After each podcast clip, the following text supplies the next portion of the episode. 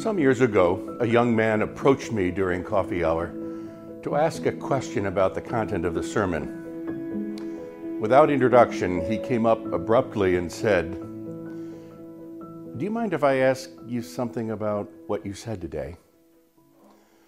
The day's message had been built around the very same gospel text we just heard, the story of the laborers in the vineyard.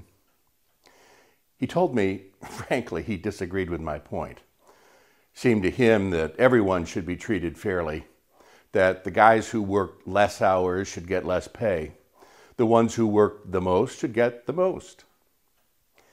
In my best deflecting mode, I asked him what he did for a living.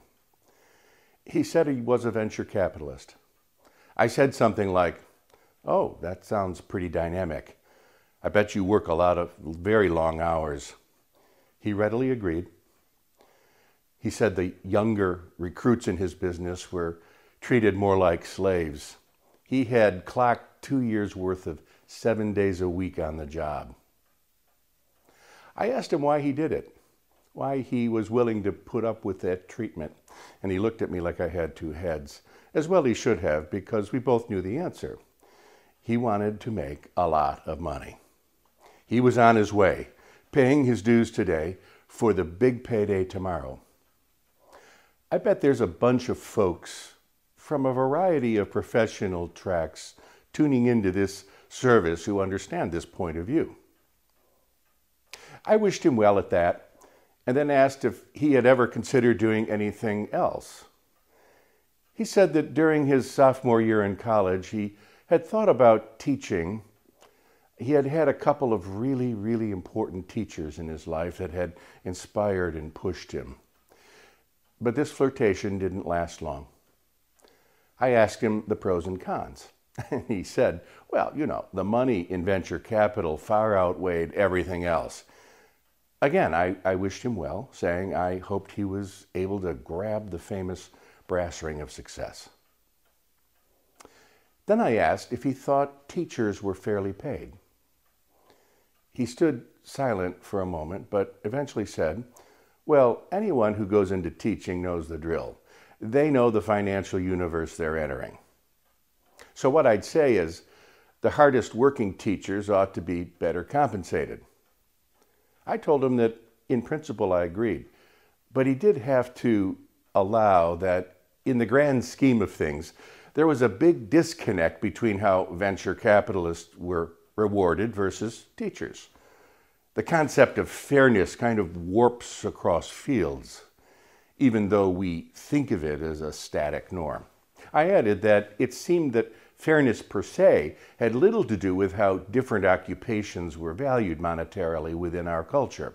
Say, for instance, the ability to throw a ball through a hoop versus an exceptional ability at teaching and mentoring young people how to use their minds and develop their character. It could be argued, could it not, I asked, that one of those endeavors had more generative positive impact. Well, as he considered this, I asked what had brought him to church. He said he wasn't entirely sure, but he felt the urge to check in with his spirituality. That's how he put it check in with his spirituality. Did you grow up in a religious tradition? I asked. No, dad was a non practicing Catholic. Mom grew up as nothing, really. I took a few courses on Buddhism in college. Recently, though, a, a friend told me about I, that I might want to check out Christ Church. That's why I'm here. well, that, and honestly, because I didn't have a too late Saturday night.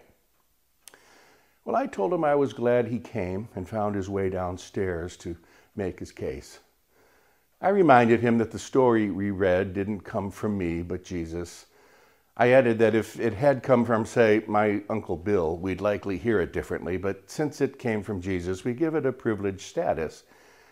And even the folks who like to dissect the historical accuracy of the Bible generally concur that this story came from Jesus.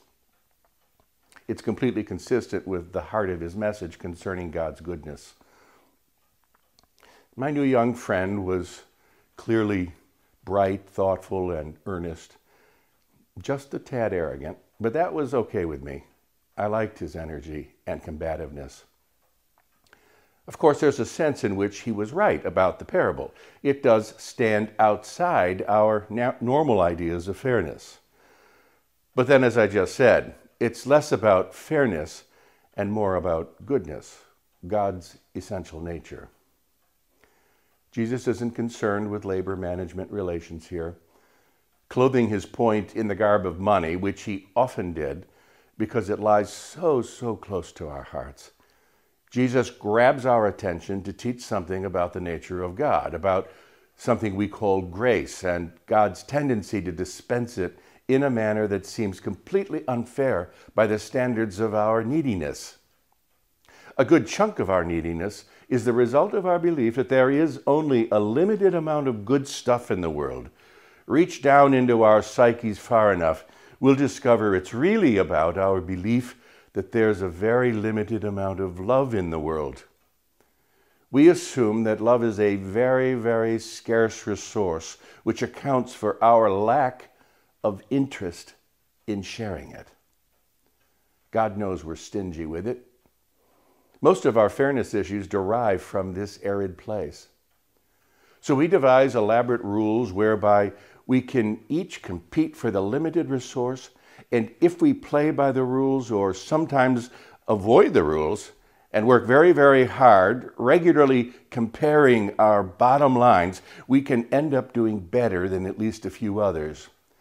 Money may not be love, but hey, it's a lot better than other things. As the old vaudeville performer Sophie Tucker famously opined, I've been rich and I've been poor, and rich is better.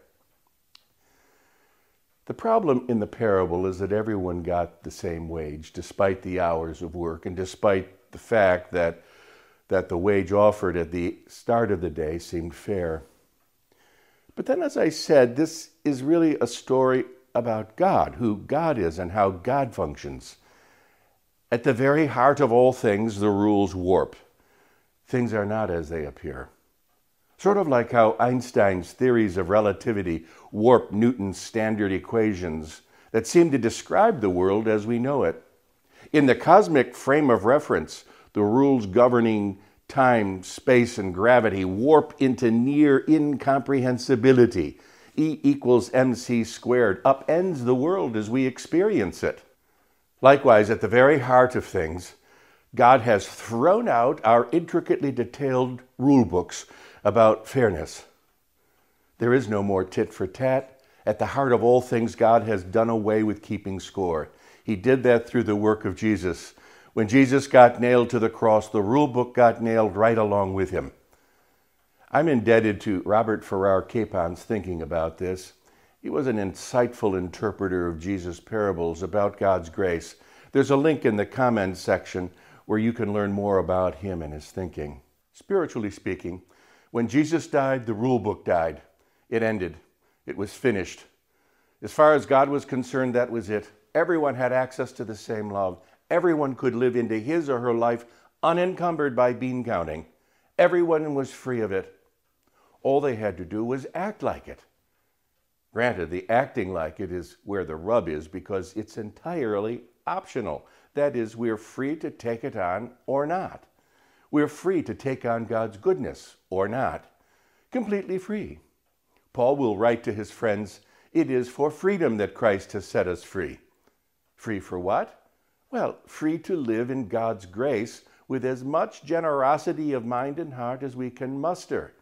Since our God is so phenomenally generous with God's grace towards us.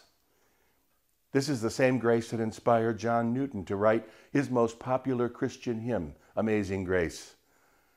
Amazing grace, how sweet the sound that saved a wretch like me.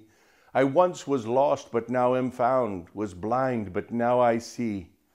Through many dangers, toils, and snares, I have already come. 'Tis grace that brought me safe thus far, and grace will lead me home. For a couple of weeks, we'll be reading portions of Paul's most joyful letter to his friends in Philippi. You heard some opening sentences today. It reeks of joy and thanksgiving. Every page is full of hope, and it's all the more remarkable since Paul wrote it from prison. He'll conclude his letter by saying, Rejoice in the Lord always. Again, I will say, rejoice. Do not worry about anything, but in everything by prayer, with thanksgiving, let your requests be made known to God, and the peace of God, which surpasses all understanding, will guard your hearts and your minds in Christ Jesus.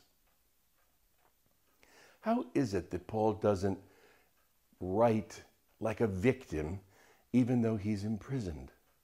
How is it that he expresses joy and thanksgiving, not anger and bitterness at the grossly unfair hand he's been dealt? How is that?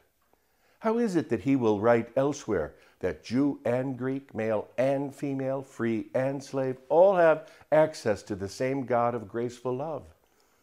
None of the existing human scorecards reflected the deepest truth. Nothing in a person's givenness could separate them from God's astonishing grace. For many, this deep truth is a bitter pill to swallow because they find it very hard to believe that the world isn't from start to finish a tit for tat sort of place. They work, if they work hard enough, if they master the rules long enough, they can wind up with more than somebody else and thereby finally matter, yet secretly never stop believing the opposite. The way they'll know that they matter comes by way of comparing themselves to others on, on some completely idiosyncratic scale of worthiness. And they can't help but translate that mindset into their parenting and into their politics and into their economics.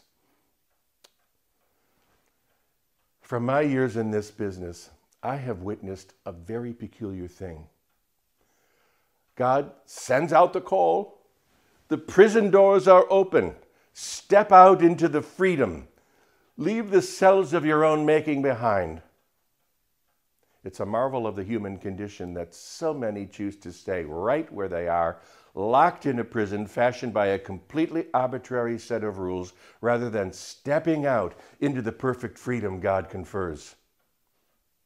Here's the thing for us whether you've been part of the faith family your whole life or a late arriving newbie, all of us stand equally naked before God. I am like you in this regard, just like you.